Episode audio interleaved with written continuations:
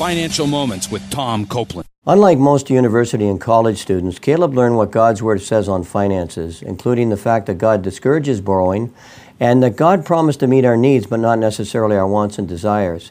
During high school and university, Caleb followed Christ's admonition in the parable of the tower to save for future needs by estimating all future university related costs, including tuition fees, books, etc., and then developing annual budgets in order to meet those needs. Caleb worked diligently full time during the summers and part time during the school years, earning sufficient income so that when he recently graduated from university, he has no debt. Unlike most young people, Caleb has followed biblical financial principles, resulting in no debt, and therefore he has the option of obtaining further education, including Bible school. Caleb is not experiencing financial stress, and Caleb and his fiancee can afford to get married next year, as she has learned God's way of managing money too. To learn more, check out CopelandFinancialMinistries.org.